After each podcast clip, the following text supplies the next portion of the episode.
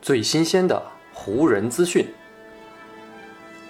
最独到的湖人解析。欢迎收听湖人球迷电台。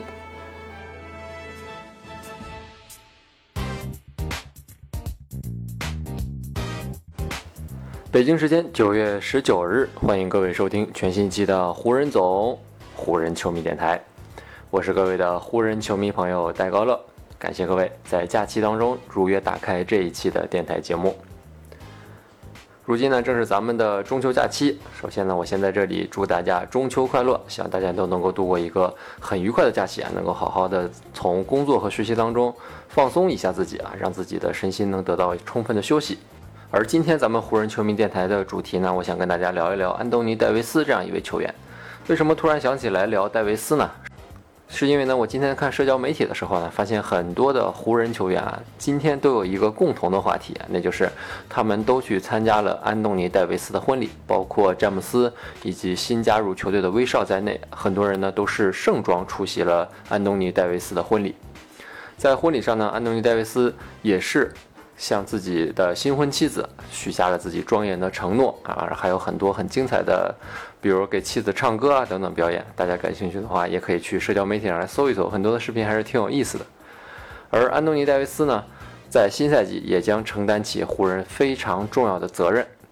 所以呢，看到如今安东尼·戴维斯走进婚姻殿堂这样很神圣的一幕呢，还是觉得安东尼·戴维斯也是从一个。年轻的球员慢慢的成熟和成长起来，变成了一个非常有责任、有担当的球员。而我今天想跟大家聊的安东尼·戴维斯的一段往事呢，是他如何跟湖人正式结缘的。其实呢，安东尼·戴维斯在2019年通过交易加盟湖人之前，就已经跟湖人产生了一些联系了。而跟他产生联系的这位湖人球员呢，就是如今已经不幸的离开人世的科比·布莱恩特。其实呢，在球员时代啊，科比呢是曾经勉为其难的参加过几次啊湖人对于自由球员的招募活动。本来呢，科比是不太愿意参加这样的活动的。但是呢，在2013年球队招募德怀特·霍华德，以及2014年湖人队招募阿尔德里奇的这几次行动当中呢，科比呢都曾经在其中啊扮演过非常重要的角色，也曾经加入到招募的团队当中，向这两位自由球员表达湖人对他们的渴望。但其实呢，在招募霍华德以及阿尔德里奇之前呢，科比在自己的心中啊，已经是有了一个非常中意的目标。他当时啊，甚至觉得那个年轻人能够在自己退役之后继承他在洛杉矶的衣钵。这个年轻人呢，毫无疑问就是今天咱们故事的主角安东尼·戴维斯了。戴维斯和科比的故事呢，还得从2012年的伦敦奥运会讲起。作为当年美国男篮阵中最年长的球员，科比呢是当时。那支美国队当中啊，唯一的一位七零后球员。相对的呢，在那支美国男篮当中，最年轻的球员就就是那一年刚刚被鹈鹕选为状元，当时呢还一场 NBA 比赛都没有打过的安东尼·戴维斯。戴维斯呢，当时也是那支美国国家队当中的唯一一位九零后球员。别看科比和戴维斯啊两位球员之间的年龄悬殊这么大，但他们两个球员之间呢，还是产生了一种非常特别的联系。当时啊，在二零一二年的时候，安东尼·戴维斯还只有十九岁。初入联盟的戴维斯呢，整个人显得是非常的瘦削。不过呢，在戴维斯的身上，科比却看到了一种特殊的潜质。后来呢，科比在球员们居住的酒店里碰到了安东尼·戴维斯的父母，科比呢还主动跟他们打招呼，同时呢还请安东尼·戴维斯的父母放心，说他肯定会好好的照顾好安东尼·戴维斯。安东尼·戴维斯的父亲啊，后来是这么回忆的。他说：“那是我们才到酒店不久啊，科比就过来跟我们打招呼。科比当时跟我说，戴维斯先生，我会照顾好你的儿子，我会将这个年轻人笼罩在我的羽翼之下。整个奥运会期间啊，他可以跟我去任何地方。事实上，科比这么说的，他也是这么做的。不管之后科比去哪里，安东尼肯定也会去哪里。后来呢，安东尼·戴维斯啊，在参加2012年奥运会期间，还曾经发过一条推特。”他当时是这么写的：“他说，我刚刚上了一堂关于八十年代音乐的历史课，给我上课的人分别是皇帝詹姆斯、卡梅隆·安东尼和科比。那次奥运会呢，成为了科比和安东尼·戴维斯私交的开端。从那之后，两个人在赛场外始终保持着非常密切的联系。每一次湖人去新奥尔良打客场，科比也会主动的跟安东尼·戴维斯的父母打招呼。”而在平时呢，科比也一直跟安东尼·戴维斯通过手机短信保持着彼此之间的交流。安东尼·戴维斯有任何跟篮球相关或者跟篮球无关的问题想要请教的时候呢，都可以直接跟科比进行交流。虽然说安东尼·戴维斯如今是已经成为了湖人的一员，但是呢，科比在之前与戴维斯进行交流的时候呢，其实他内心并没有怀有任何的私心。据安东尼·戴维斯的父亲介绍啊，其实科比在他职业生涯当中啊，从来没有表露过任何想要招募安东尼·戴维斯加盟湖人的意图。科比的内心呢，只是看到了这样一位非常有天赋的年轻球员，而且呢，对这位年轻球员的未来充满期待。科比呢，希望能够给这位年轻的球员提供一些自己的帮助。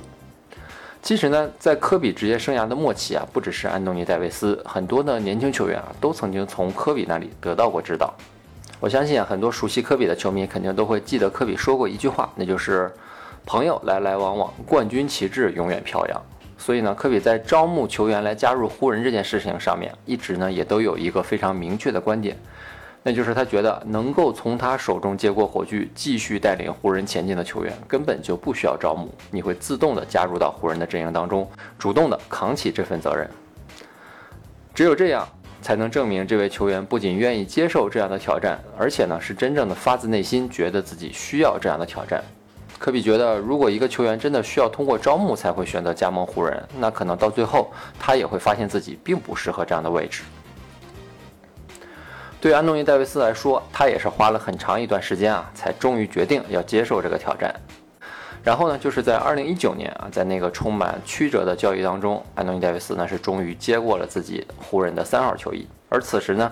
已经有一位球员先于他愿意承担起湖人的责任了，那就是勒布朗·詹姆斯。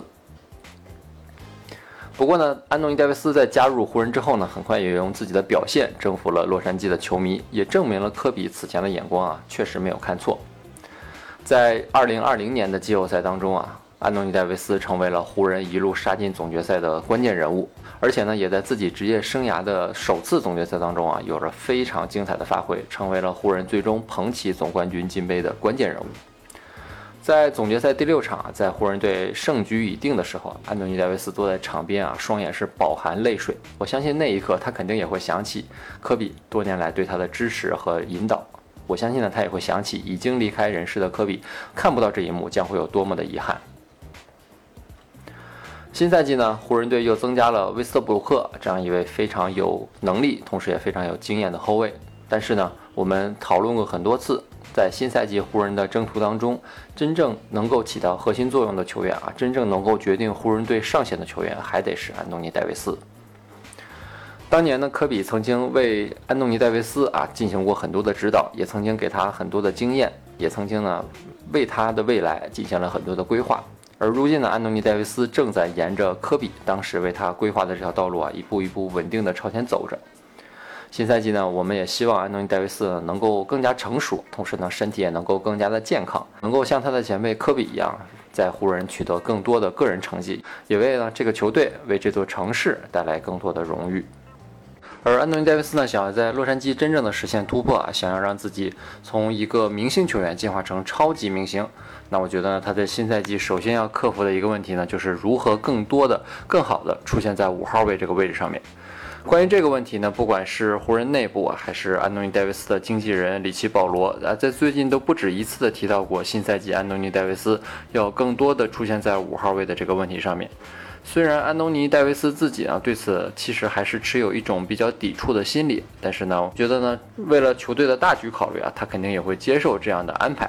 但是呢，对于安东尼·戴维斯这样的态度以及他过去的种种做法呢，湖人队的名宿詹姆斯·沃西呢，最近也是公开的表达了对安东尼·戴维斯的一种不满情绪。在一档节目当中呢，詹姆斯·沃西就曾经说过，他说：“我从来没有听说过某一个球员说过类似的话，说我自己不想打三号位啊，或者我自己不想打四号位啊这种话。我也不知道为什么有球员会提出这样的问题，可能是他觉得他在某个位置上面不能够防守对方的球员吗？